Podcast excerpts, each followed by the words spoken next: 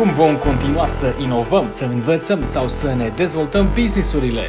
Care este impactul tehnologiei asupra societății? Cum mai arată schimbările climatice sau transformările generaționale? Sunt Ciprian Stănescu și ne întâlnim în fiecare săptămână la Future Talks să găsim răspunsuri la întrebările despre azi și despre mâine, alături de antreprenori, autorități publice și experți.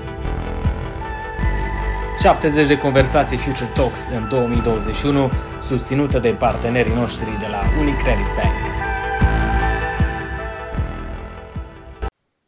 Bună dimineața și bine ați venit la ediția 15 a Future Talks din 2021. Nu știu cum a fost pentru voi 2020, uh, dar pentru noi, uh, oamenii din uh, industria de evenimente, a fost tare complicat. Ne-am, unii dintre noi ne-am transformat în publisher digitali. Am ajuns să facem lucruri pe care nu numai că nu știam că o să le facem, dar eram sigur că nu știm să le facem.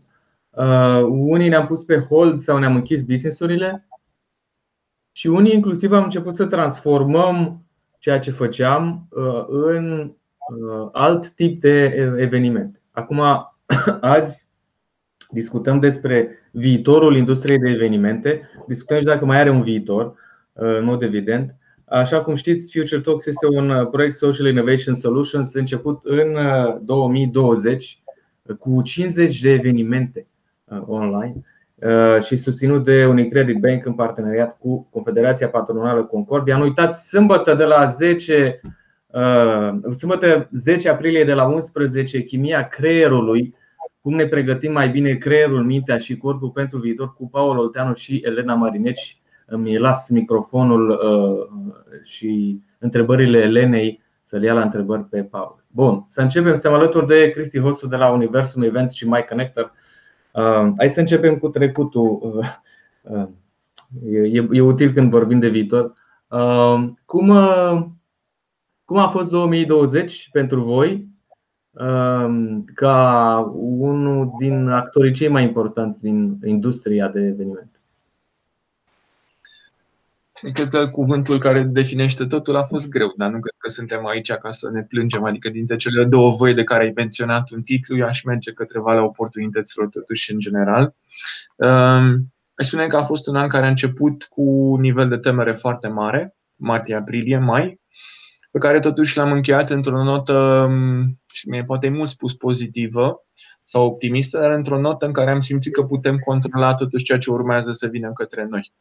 Ehm, deci cumva elementul de incertitudine a rămas în ecuație, dar e, ehm, e ceva cu care simțim că putem trăi. Adică dacă ne, ne întreb peste 3 luni, 6 luni ce, ce vom face, în momentul ăsta știm, cu siguranță. Okay. Ehm, fost un an care, din punct de vedere, știi cum e, al, al indicatorilor de business, uh, a arătat foarte mult avala plângerii, undeva între 80 și 90% scădere din punct de vedere a cifrei de afaceri. Uh, din păcate și o scădere semnificativă la ce a însemnat dimensiunea echipei. Pe de altă parte, între 60 și 70% din cât eram, am rămas. Adică au, au plecat, pardon. Deci am rămas undeva între 30-40% din, din câți eram înainte, cam 40%. Uh, pe de altă parte, partea pozitivă este că ne-am testat și validat modele de lucru la distanță și cel puțin pentru unele dintre echipele noastre modelul ăsta de lucru va rămâne, cu siguranță, îmbrățișat cu toate, cu toate brațele și de către uh, noi ca business owner și de către echipe. Am validat niște modele de business și de cooperare uh, mult mai legate de uh, rezultatele de business și asta face cumva relația mai sănătoasă și poate și modelul intraprenorial al companiei mult mai uh, solid. Și spre surprinderea noastră au existat chiar și zone de business care au crescut, respectiv mai Connector ca platformă de evenimente, aproape și-a dublat cifra de afaceri față de anii anteriori evident deservind un spectru de nevoi mult mai larg. Da, again, asta a fost singurul lucru pe verde din, din tot ceea ce am făcut. Iarăși foarte interesant este că ponderea clienților internaționale a crescut semnificativ. Dacă anterior clienții internaționali erau mai degrabă um, accidente în momentul ăsta, undeva între 30 și 40% din toți clienții pe care îi avem pe toate liniile de business sunt din afara țării. Ceea ce ne bucură foarte mult. Dar um, și... a fost dificil să intrați pe piețe sau Răspunsul este da, este foarte dificil și cu cât, uh, cu cât trece timpul și se așează lucrurile, penetrarea piețelor internaționale este mai, uh, și mai dificilă pentru că și jucătorii internaționali se așează mult mai bine și comunică mult mai coerent și așa. Uh, în principiu, tot ce a funcționat, a funcționat proiecte um, oarecum accidentale câștigate cu un prim partener din afară, văzute foarte bine, primite foarte bine și din recomandare în recomandare curg oarecum natural lucrurile.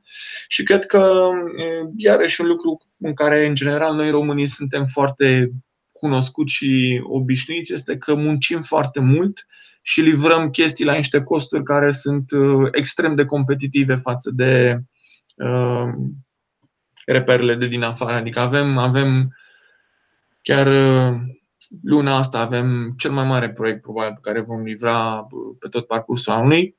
Un proiect care se va desfășura în 40 de țări, pe unde MyConnector va fi platformă backbone pentru, pentru proiectul ăsta. Ok, pentru cine uh, ce, ce e MyConnector? Foarte pe scurt și după aia povestim niște proiectul ăsta.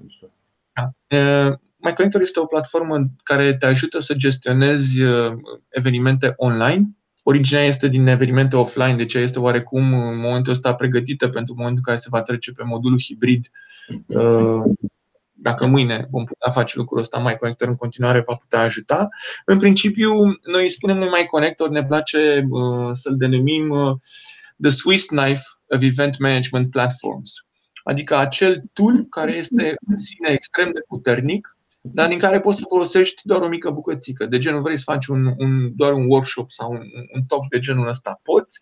La fel dacă vrei să ai o conferință cu, din 40 de țări, 500 de oameni care se conectează din toată lumea, un congres de genul ăsta sau un, un expo fair cu 20.000 de oameni și 100 de expozanți, uh, cu marketplace, cu producție video oricât de complicată îți poți dori, um, cu alocare dinamică pe săli, creere, închidere de, de săli de discuții, um, interactivități, adică module de interactivitate, dincolo de asta standard, aproape orice modul de interactivitate um, nou pe care ți-l poate crea o agenție, poate fi mufat și embedded în platformă în mod natural.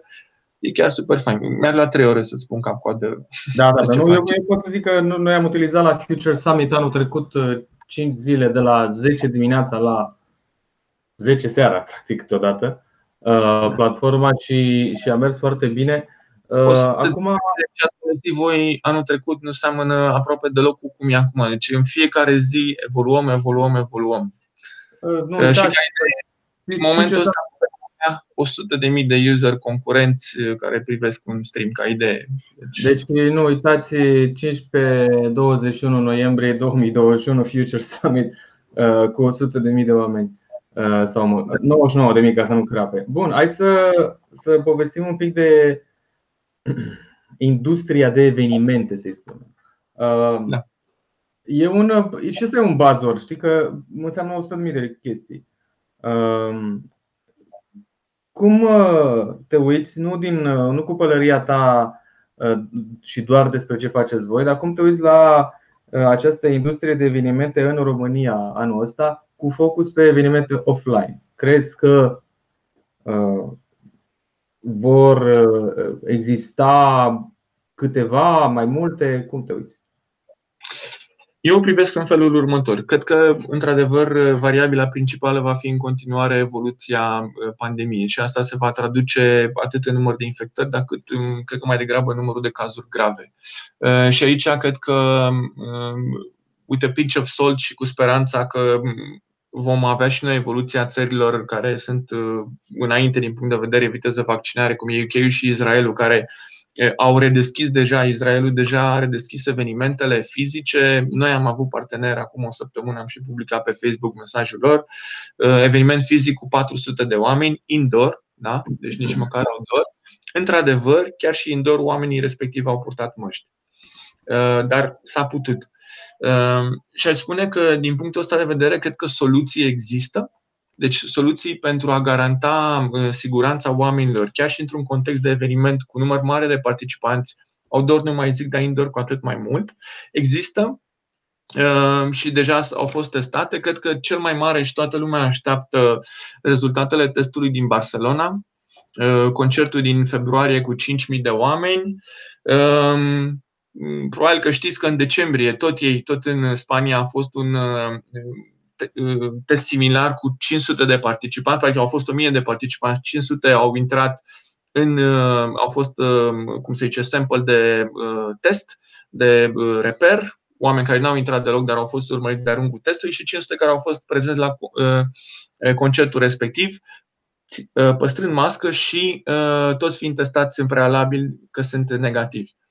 100% dintre cei care au participat la concert, niciunul nu s-a infectat. Da? Da. Deci ăsta e un test care a trecut deja suficient timp din decembrie, asta sunt rezultatele și apoi au trecut la faza asta a doua cu uh, concertul de 5.000 de participanți care a fost, uh, a fost în uh, recent, în februarie, pe la jumătatea lui februarie. Sunt destul de multe, Ce scuze o secundă, destul de multe voci care zic că uh, intrarea la concert, să zic, sau la o conferință hai să luăm uh, o conferință care nu e de-a noastră, la Brand Minds 2022. Și îl salutăm și pe Avie pe ocazia asta. Dacă ar fi să fie un Brand Minds 2022 uh, și să poți să intri doar dacă ai fost vaccinat. Um, asta ridică o provocare mm, etică și filozofică într-o oarecare măsură. Eu nu sunt de acord că e niciun fel etică și spun de ce. Eu am stat mult și m-am gândit la chestia asta. Um, și acum, dacă te duci la orice conferință, dacă te duci în pantaloni scurți, nu o să intri, da? Deci sunt pur și simplu organizatorul are dreptul și nu, nu e obligat să te primească, dar are dreptul în, în ceea ce el consideră natural uh, să impună niște uh, bariere de limită uh, de acces la eveniment. Acum, singurul motiv pentru care o testare obligatorie poate fi etică este dacă își cer bani. Adică dacă limitezi dacă îți limitezi accesul în funcție dacă ai sau nu ai bani să-ți faci testul respectiv, atunci e o problemă. Da? Pentru că nu trebuie, să, nu trebuie să-ți limiteze faptul că nu ești uh, um, confortabil financiar să plătești 100 de ron ca să ai acces la, nu știu, la un muzeu, la un concert, la o conferință. That's not fair. Da? Dar uh, mi se pare fair pe rațiune medicale, să-și cer să te testezi, să-ți oferi eu posibilitatea să-ți acoperi eu costurile cu testarea respectivă, uh, ca să poți să ai acces la eveniment. Și acum uh, o să mai vreau să spun un lucru. Uh, testele în momentul ăsta, chiar m-am uitat exact, pe 28 martie, da? În UK a fost uh, înregistrat uh, oficial și acceptat ca uh, test uh, valid uh, Virulence, care este o testare pe bază de salivă, care durează 20 de secunde. A fost în uh, teste de. și pe National Geographic au avut uh, un, un reportaj despre ei. A fost în teste în Heathrow de ceva luni de zile. Da? Și practic e, e un swap de la care ți iei ceva de pe obraz, îl bagă într-o cutie care spune da sau nu. Uh, accuracy e de 98%.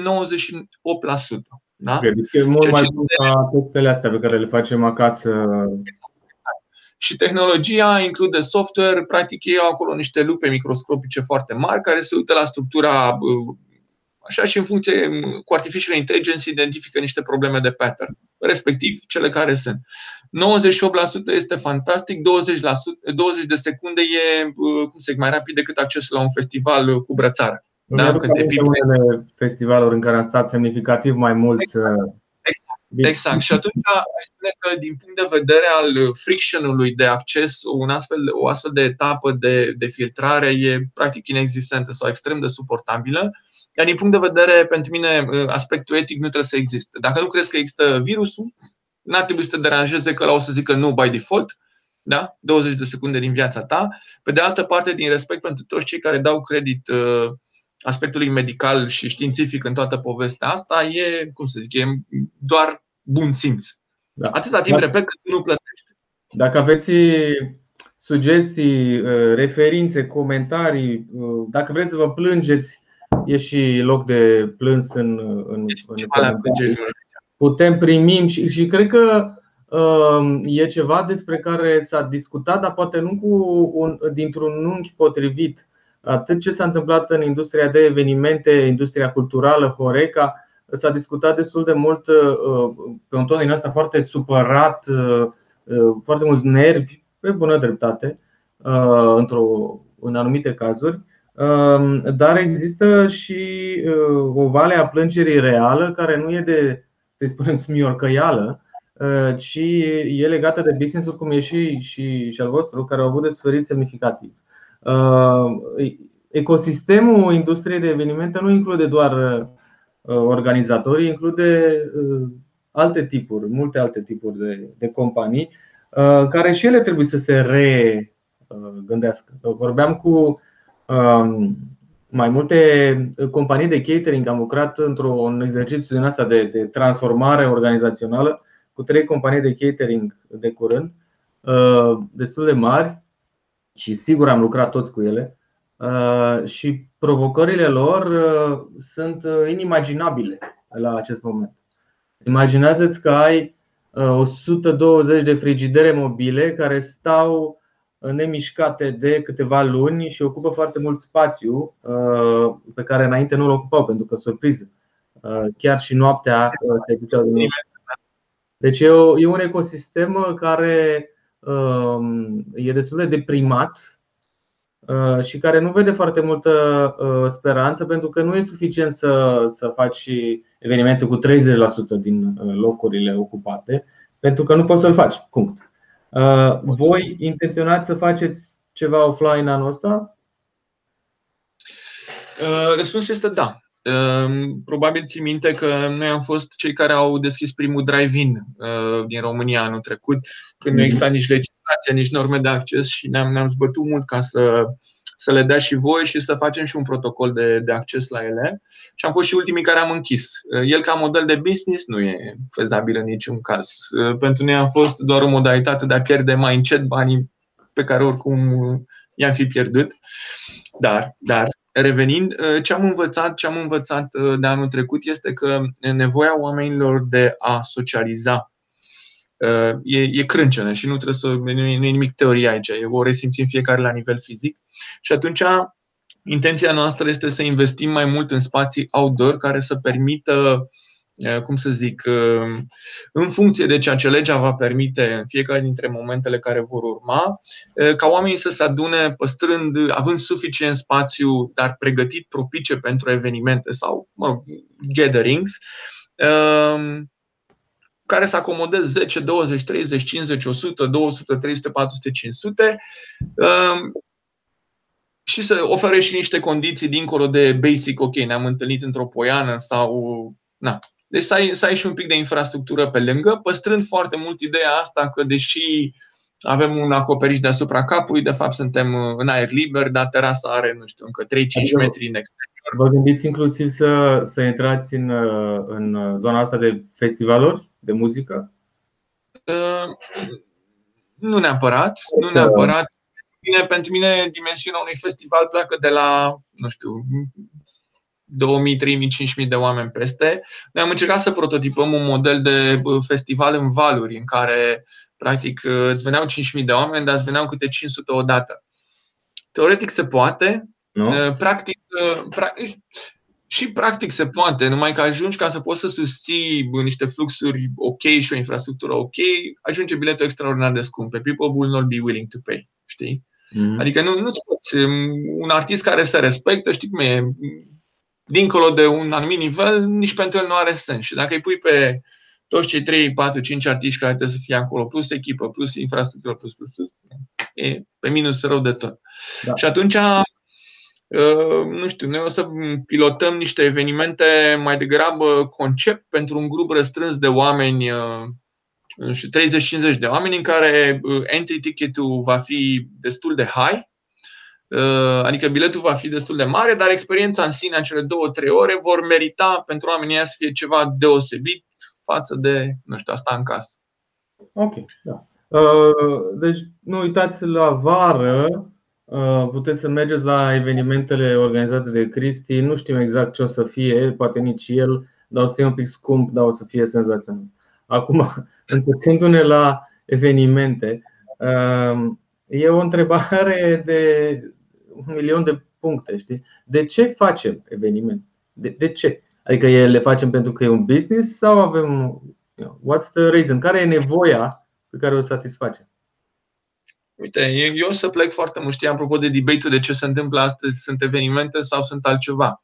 Eu am stat foarte mult să reduc concept, să încerc să-mi reduc conceptul de eveniment la esența lui. Și din punctul meu de vedere, eveniment înseamnă în felul următor. Un grup de oameni a cărui focus, da? deci din punct de vedere atenție mentală este îndreptat asupra aceluiași subiect uh, simultan și care, în contextul acelui focus, au posibilitatea de a interacționa unii cu alții uh, în acel time frame. Da?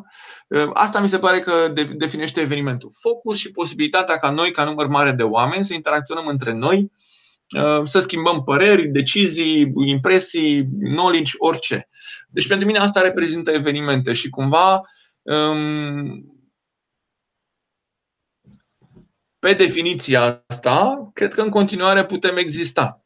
Uh, și nevoia asta în continuare um, există. Pentru că focusul, concentrarea focusului unui grup mare de oameni în aceeași uh, unitate de timp are câteva byproduct, să zic așa, câteva obiective. Unu, schimbare de mentalitate sau de uh, decizii. Da? Dacă, dacă e, e un fenomen mare, de exemplu, cum a fost, uh, hai să zicem, uh, uh fenomenul uh, cryptocurrency. Da? Uh-huh. Atâta timp cât el a existat, dar oamenii, unul cita un articol, vorbeau doi prieteni într-un colț, era mai degrabă o chestie spartă ca fenomen.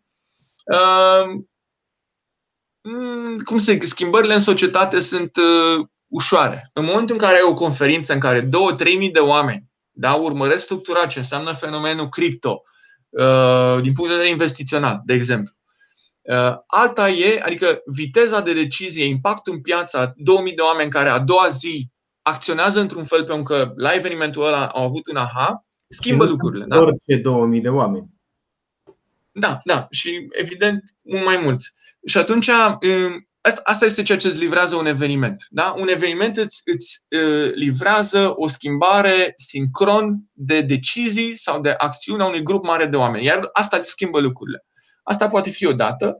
Uh, și deciziile astea pot să fie inclusiv de cumpărare, de adopție de tehnologii, de adopție de direcție strategică, de adopție de, nu știu, de valori morale, viziuni despre o chestiune etică. Um, și poate să online sau digitalul poate să replice uh, acest tip de eu zic, impact? Eu, eu zic că poate să facă chiar mai mult. Da? Ce nu poate să ofere online nu este emoția conexiunii și proximității umane fizice, care este, cum să zic, embedded in the DNA și aia oricât am încercat noi să o replicăm prin that's not gonna happen, da? Nu poți strânge mâna unui om online, nu-l poți îmbrățișa, nu, nu te poți bucura fizic de, de uh, prezența lui. Dar Ăsta ar fi, din punctul meu de vedere, singurul minus. În rest, pe absolut toate lucrurile care sunt relevante pentru ce ar trebui să schimbe un eveniment, valoarea pe care ar trebui să o aducă un eveniment, digitalul, cum să zic, e un factor, multiplică cu un factor de magnitudine mai mult ca uh, 2. Și de ce zic chestia asta? O luăm așa, pe chestii foarte simple. Networking într-un eveniment fizic, dacă e mai mare de 30 de persoane, deja uh, e o chestie mai degrabă de șansă sau să existe cineva care să te introducă fizic acolo. La un eveniment mare de 10.000 de oameni nici nu mai zic că e aproape foarte greu. Pe de altă parte, un tool care îți permite să targetezi din 10.000 de oameni acel subgrup de 50 care e extrem de relevant pentru tine, îți permite să le uh, uh, trimiți mesaje, să stabilești întâlniri cu ei și indiferent de locația fizică a lor în lumea asta, să poți să te și întâlnești, uh, e mare lucru. Și chestia asta nu e că nu o poți face pe LinkedIn. Teoretic o poți face și pe LinkedIn. Practic, response rate-ul la tot ceea ce înseamnă networking uh, inquiries într-un eveniment online la care omul e dedică focus. Zice, bă, astea două ore mă uit aici, da? Tu nu intri niciodată pe LinkedIn să spui astea două ore fac networking. Pentru că în partea cealaltă nu sunt încă acei 100 de oameni relevanți pentru tine care și în alea două ore zic am venit aici pentru networking. Deci de asta un, un eveniment online poate livra mult mai bine. Doi, uh, audiență. Gândește-te că noi, fiind, nu știu, organizatori de București, România, audiențele noastre au fost totdeauna uh, oarecum uh, captive a realului care livram noi. Da? București plus 30 de kilometri, 50 de kilometri. Da? Rar îți venea cineva din Timișoara, Iași, fizic sau invers, să meargă cineva din București, din Iași, Timișoara la, la eveniment. În momentul ăsta, it's a matter of uh, snapping the fingers. Deci audiența este, cum să zic, teoretic de 3, 4, 5 ori mai mare la nivel potențial, iar dacă conținutul este de calitate, iar uh, limba de livrare e în limba engleză, you talk millions. Da? Pe de altă parte, același pericol și pentru audiențele noastre, ca evenimente locale, vis-a-vis de mari player internaționali, care în momentul ăsta sunt extrem de atractive. Adică, care e diferența în a te duce la, nu știu, Future Talk sau GoTech sau uh, Brand Minds și a te duce la Ads World, uh, care oricum e online. E același lucru, da? Deci e și o oportunitate, e și un threat. Și biletul deci, nu e mai mult. Să ne uităm și la asta. Exact. exact. Uh, da. Iar apoi, apropo de uh, cum au început uh, evenimentele online și care e predicția mea încotro se vor duce, evenimentele online au început cu simple camere, captură de cameră cum avem noi acum, după care încet, încet uh, au evoluat către, să așa, modelul ăsta hibrid în care producția se întâmplă într-un studio mai sofisticat, da? și ai o regie video ca pe vremuri, să zic așa, sau similar unui, unui studio de televiziune. Din punctul meu de vedere, chestia asta va mai rămâne ca dominantă în piață, să zic încă maxim 6-8 luni, un an, pentru că, pentru că deja se dezvoltă și există disponibilă tehnologie care îți permite regie de calibru unui studio fizic din browser. Da? Deci din browser. Uh, iar mari jucători din, din industria asta ori și-au cumpărat competitorii care oferă astfel de, uh, vezi, nu știu, Hopin care a cumpărat StreamYard, care practic e un mic, o mică, un mic software de regie de televiziune, foarte basic. Da? Alții, cum suntem noi, o să replicăm lucrurile astea embedded nativ în, în platforma noastră. Dar bottom line, bottom line, în momentul ăsta cu uh, algoritm de prelucrare de imagine, deci, nu știu, chestia asta super standard de, de au uh, Microsoft Teams, că îți blurează background-ul, ăla e un uh, algoritm de uh, image manipulation, da? care îl găsești și ca open source dacă ești developer, deci nu e, nu e o mega tehnologie. Iar cu chestia aia eu pot pe, pe principiu de, de green screen în spate să spun ce vrei tu ce vrei tu și pot combina camera ta cu camera mea să arate ca o, o producție de ProTV sau de, uh, nu știu, orice televiziune profesională, dacă ai și na, un pic de lumini care să spună și, fața în bală. Dacă e să, să, să, să faci da. imediat o predicție, să-i spunem, martie 2022, care e peste cele 8 luni de care ziceai tu. Da. aprilie da. 2022, Uh, ce domină piața de evenimente digitale, evident? Cum, e, cum arată ea? Ca platforme sau ca. Ca experiență și platforme. Mm.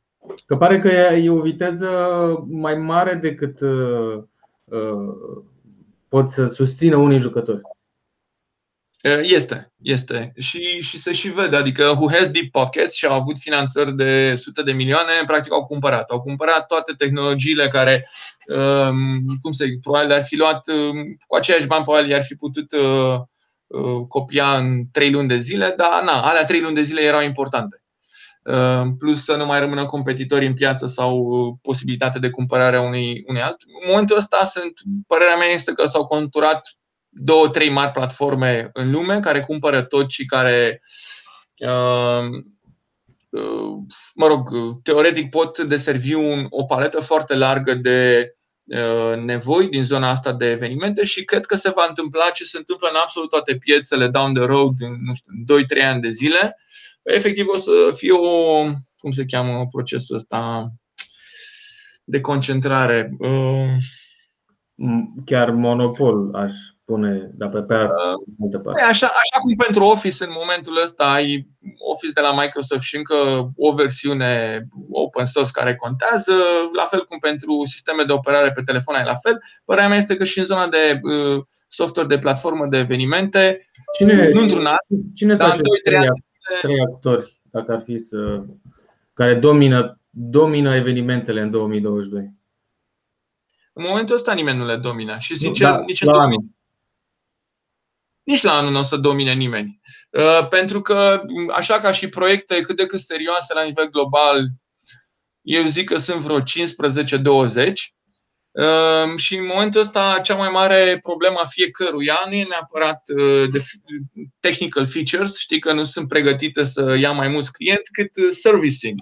Pentru că în momentul ăsta, fiind totuși niște tooluri noi, partea din spate de administrare a procesului de, de regie, să zic așa, pentru un eveniment online e, e foarte complexă și curba de învățare sunt foarte puțini oameni competenți care pot să-ți opereze lucrurile astea cap-coadă și atunci tu ca și furnizor ai nevoie de foarte mult suport pentru clienții tăi și aia e singura parte care nu poate fi scalată. Uh, și aici nu vorbim de use case-urile simple, știi, nu știu, un, un, un un toc de genul ăsta, știi, care e oarecum self-administrat. Vorbim de evenimentele mari cu 500-1000 de persoane, agenda pe una, două, trei zile, unele la working grupuri, altele uh, sunt live stream-uri, altele sunt whatever, știi? Da. Uh, alea acolo trebuie servisate și asta înseamnă să employ a lot of people, ceea ce nimeni nu vrea să facă, sau cei care o fac e, un, e un, o structură de cost foarte mare și un bottleneck în managementul lor. La noi, intenția strategică este să automatizăm absolut totul. Totul, totul, totul, totul să fie automatizat. Automatizat însemnând un UX foarte friendly în care îți dai seama imediat ce ai de făcut și să ai totul într-un loc în așa fel încât să nu trebuiască să, nu știu, să mai ies uh, pentru voting în altă parte, pentru ce mai știu eu, ce interactivitate să ies în altă platformă. Totul sub un singur login, built-in, nativ, indiferent de scenariul de eveniment. Da. Am, am tot vorbit de tehnologie într-o oarecare măsură, ai vorbit și de algoritmi. Care sunt acele tehnologii pe care, în care investi bani acum hmm. și care sunt legate de industria de evenimente. Unii oameni bagă bani în augmented și, și XR și MR și VR, evident. Uh, alții bagă bani în, în gaming, de fapt, alții bagă bani în, uh, în AI. Etc. Tu în ce ai băga uh, câteva milioane dacă le-ai avea? Hmm. În mai conector, evident, da. da. Um, eu să zic așa, părerea mea este că tehnologiile astea uh, adiționale, satelit evenimentelor, respectiv virtual reality, augmented reality, Cred mai mult, cred mai mult în augmented reality, uh, că poate, fi, poate avea un beneficiu mai uh, concret uh, pentru relevanța zonei de evenimente decât virtual reality, în principiu pentru că e mult mai ușor de generat content. La virtual reality ai nevoie, cel puțin în momentul ăsta, de hardware în continuare este un, un limitator destul de mare pe ceea ce va însemna adoption. Probabil, probabil, probabil, în 5 ani de zile, în 10 ani de zile, când fiecare dintre noi o să avem some sort of VR device, uh, cum sunt acum, nu știu, super televizoarele, smart uh, TV-urile, care acum, nu știu, 10 ani de zile nu era o realitate. Da?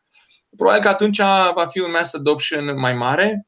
Eu cred foarte mult că, uh, de exemplu, aplicațiile care acum sunt în browser, da? cum toate aplicațiile de evenimente, în principiu, s-au orientat să fie disponibile în browser tocmai pentru mm, speed of penetration. Pe de altă parte, nu degeaba uh, Teams da? sau uh, Zoom sunt aplicații native.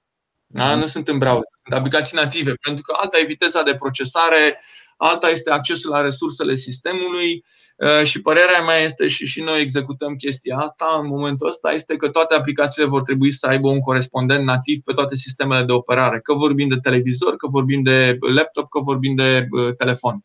Da?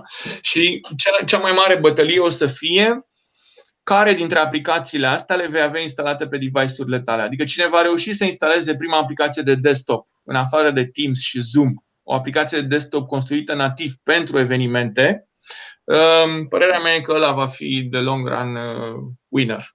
O să avem o aplicație de evenimente mai connector uh, curând? Da. Nu știu dacă în curând. Pe telefoane, da, în curând, în, zic eu, o lună jumate, două.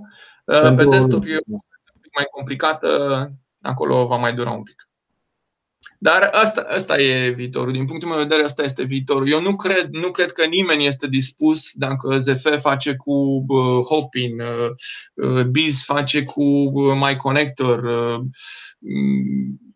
nu știu, și Web Summit face cu Attendify, că eu voi fi dispus să-mi instalez câte o aplicație pentru fiecare dintre ei, pentru că uh, asta Bine, a fost alegerea organizatorului. Și atunci să-ți instalezi o aplicație care să le aibă de fapt pe toate, o meta-aplicație sau o, o supra-aplicație și există modele de genul ăsta în Exact. exact. Deci exact. probabil că mai degrabă asta o să fie. Hai noi, să... asta, noi, noi asta vrem să executăm. O meta-aplicație care practic îți incorporează orice fel de content pentru că îți permite să faci chestia asta. În momentul ăsta, toate aplicațiile au plecat din zone supra-specializate, supra-specializate și încet, încet de widen the scope pe care îl adresează.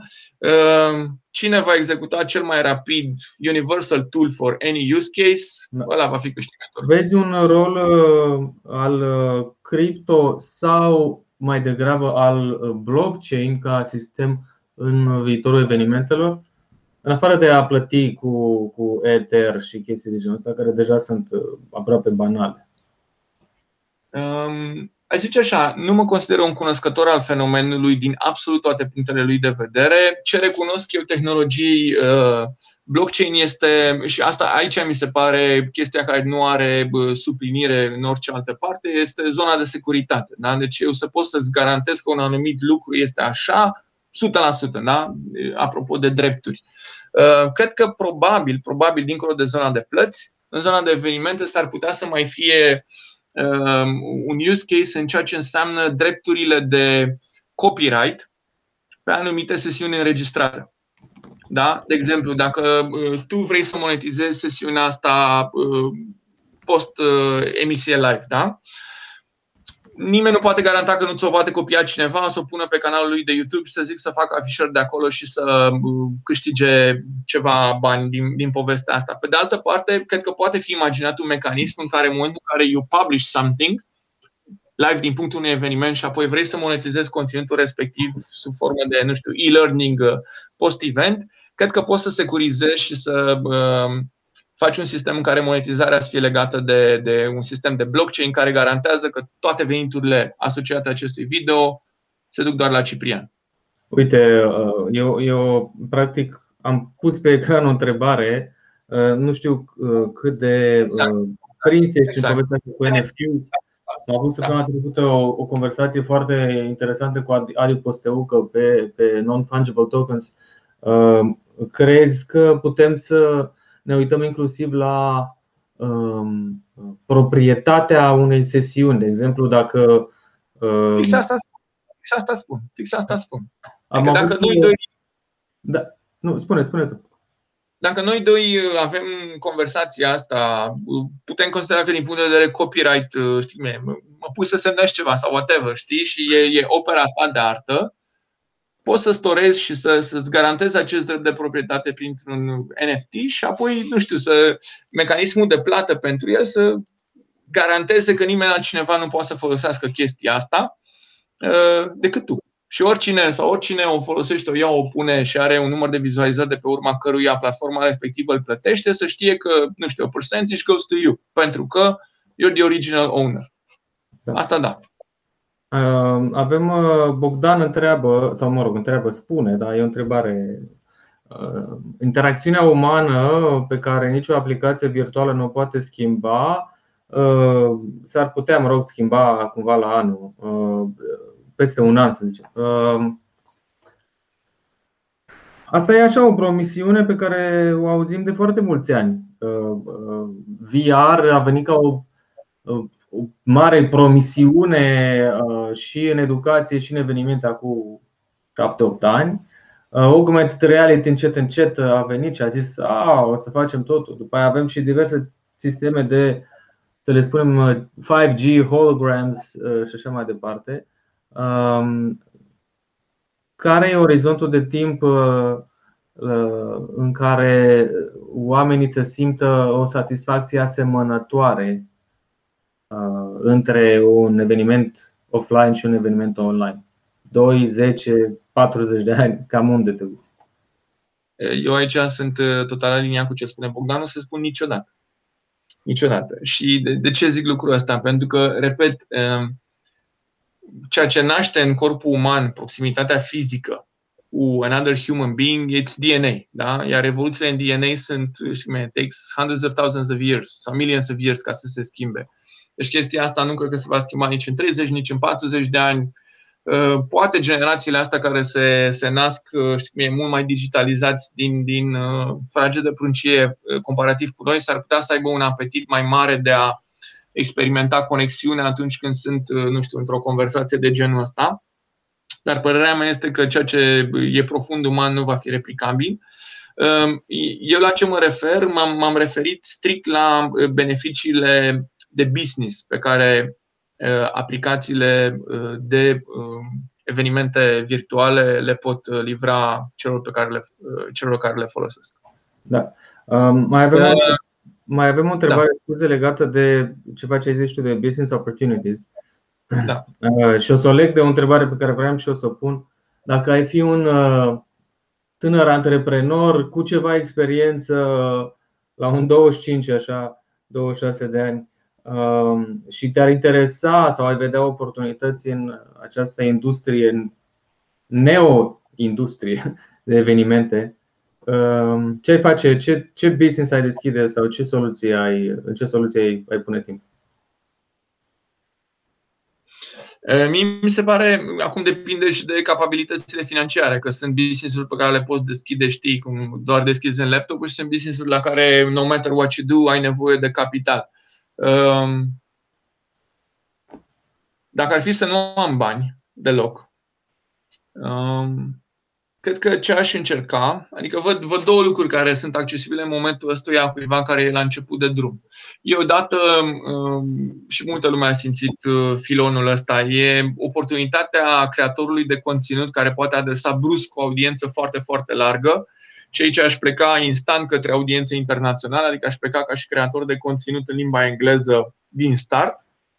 Și da, îmi va lua 6, 8, 10, 12 luni ca să strâng un număr cât de cât relevant, dar nu vorbim aici de prostii de genul, nu știu, Instagram, clipulețe, TikTok, prostii de genul ăsta. Vorbesc de a-ți alege un subiect care este cu adevărat relevant pentru un număr foarte mare de oameni și care are uh, nu știu, de exemplu, sunt convins că orice chestie pe zona de părinți, da? părinte fiind, um, ar, ar putea fi interesant. Știi, ești acasă, ești locat cu copilul tău, idei de ce poți să faci cu el în, în 15 minute.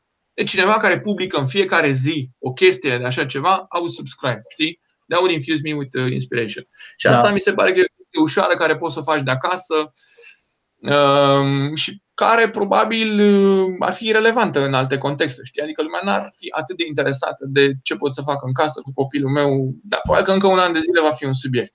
Da? Și aici s-ar putea monetiza cu, nu știu, poți să vezi gratuit trei clipuri și după aia you pay me a dollar a month, ceva de genul ăsta.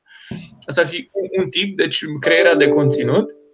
Și aici sunt foarte multe platforme care te pot ajuta, adică te, te scapă de tot ceea ce înseamnă logistic, regie, gestiunea plăților, etc. Uh, o a doua, dacă ar fi să mă orientez, să zic că aș, aș, sunt un tip care am un pic de knowledge tehnic sau un prieten care știe să facă o aplicație și așa ceva, sunt în zona tehnică, um, m-aș duce către a adresa o nevoie super, super, super, super nișată, deci nu aș mai merge pe nevoi uh, generice. Um, care să rezolve o nevoie foarte particulară din ce înseamnă gestionarea unui eveniment virtual.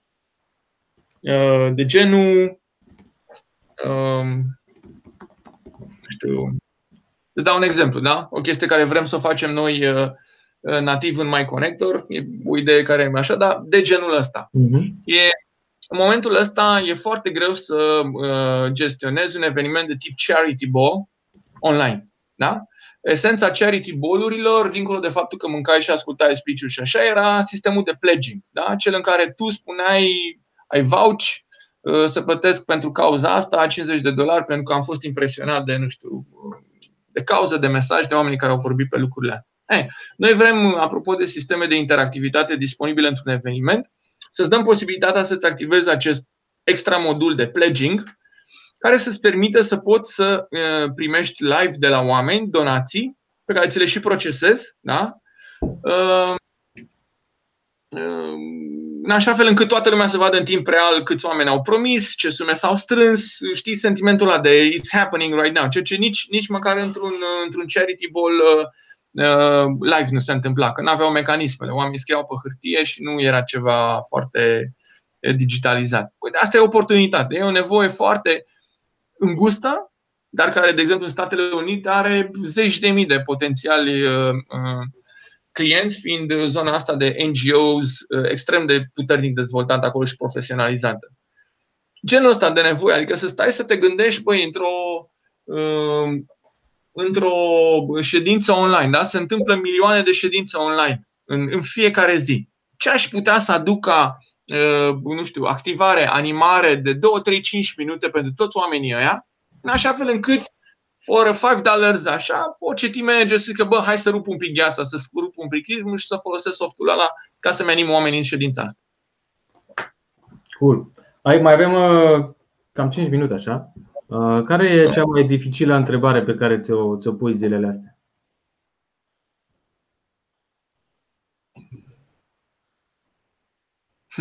Uh, da,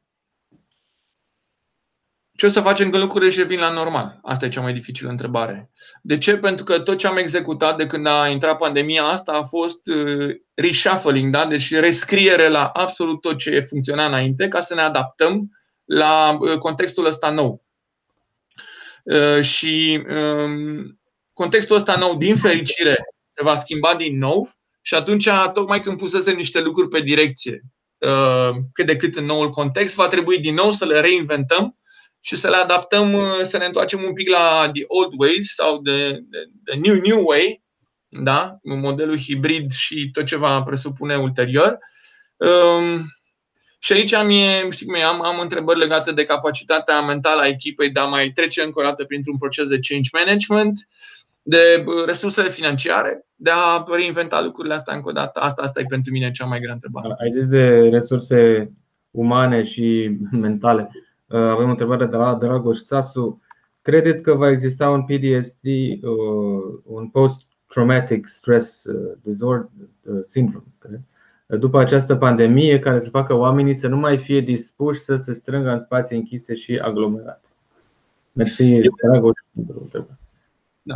Eu cred că va fi, fenomenul va fi similar oricărui fenomen de uh, schimbare din societate. Întotdeauna vor exista early adopters care nu, nu au percepția riscului în niciun fel și zic de I want to do it. Uh, după care sunt cei care văzând că pentru un grup de 50% nu s-a întâmplat nimic grav și lucrurile au fost ok, vor face adopție în masă și apoi vor exista întotdeauna late camerii, la fel ca și cu telefonul mobil, la fel ca și cu mașina electrică, etc. etc, etc care indien când o să vadă că lucrurile sunt ok, o vor face și ei. Deci răspunsul este cu siguranță statistic în societate vor exista oameni care vor avea sindromul ăsta, dar, dar nu cred că asta va fi un da. impediment în a, în a face ca lucrurile să revină la normal. Cum, cum faci să nu devii un uh, late adopter? Dar nu cred că e ceva, nu cred că e ceva rău în a fi late adopter. Sincer, nu, nu cred că e nimic. Uh, Bine, ca antreprenor, da, aici vorbeam de publicul larg. Da. Uh, Uh, deci pentru publicul larg, fiecare știe ce mai bine pentru el și atâta timp cât deciziile pe care ei la nivel personal respectă și dreptul celorlalți de a lua decizii la nivel personal, este totally fine. Da? Apropo de, de toate debate-urile din ziua de astăzi. Dar din punct de vedere antreprenorial, cum faci să ne, uh, nu fi late adopter, o să zic așa. Uh, probabil dacă ești antreprenor, șanse sunt destul de mici din punctul ăsta de vedere, Posibil late adopteri în antreprenorial să fie cei care au avut business-uri foarte masive, stabile timp de 10, 15, 20 de ani de zile și care acum sunt pur și simplu uh, deconectați de la trenduri pentru că le-a mers bine prea mult timp. Um, din punctul meu de vedere, dacă am ieșit cu un aha din, din toată pandemia asta, este că mi-am promis că indiferent, indiferent de vârsta la care, uh, la care voi ajunge, voi fi unul dintre cei care va ști tot ce se întâmplă nou. Și voi, chiar dacă va fi contra ființei mele sau așa, uh, instinctelor mele, voi încerca, voi încerca să știu, pentru că îmi dau seama că asta ne-a salvat în 2008, asta ne-a salvat și acum. Și Faptul că am știut. O să salveze și la următoarea tură. Doamne ferește, da? Ei, o să mai vină o tură, știi cum e, de altceva, nu neapărat. Evident. Cum evident. spunea cineva, am avut criză, am avut pandemie, mai urmează un război și am, am închis începutul de 2000, de an 2000 cum trebuie.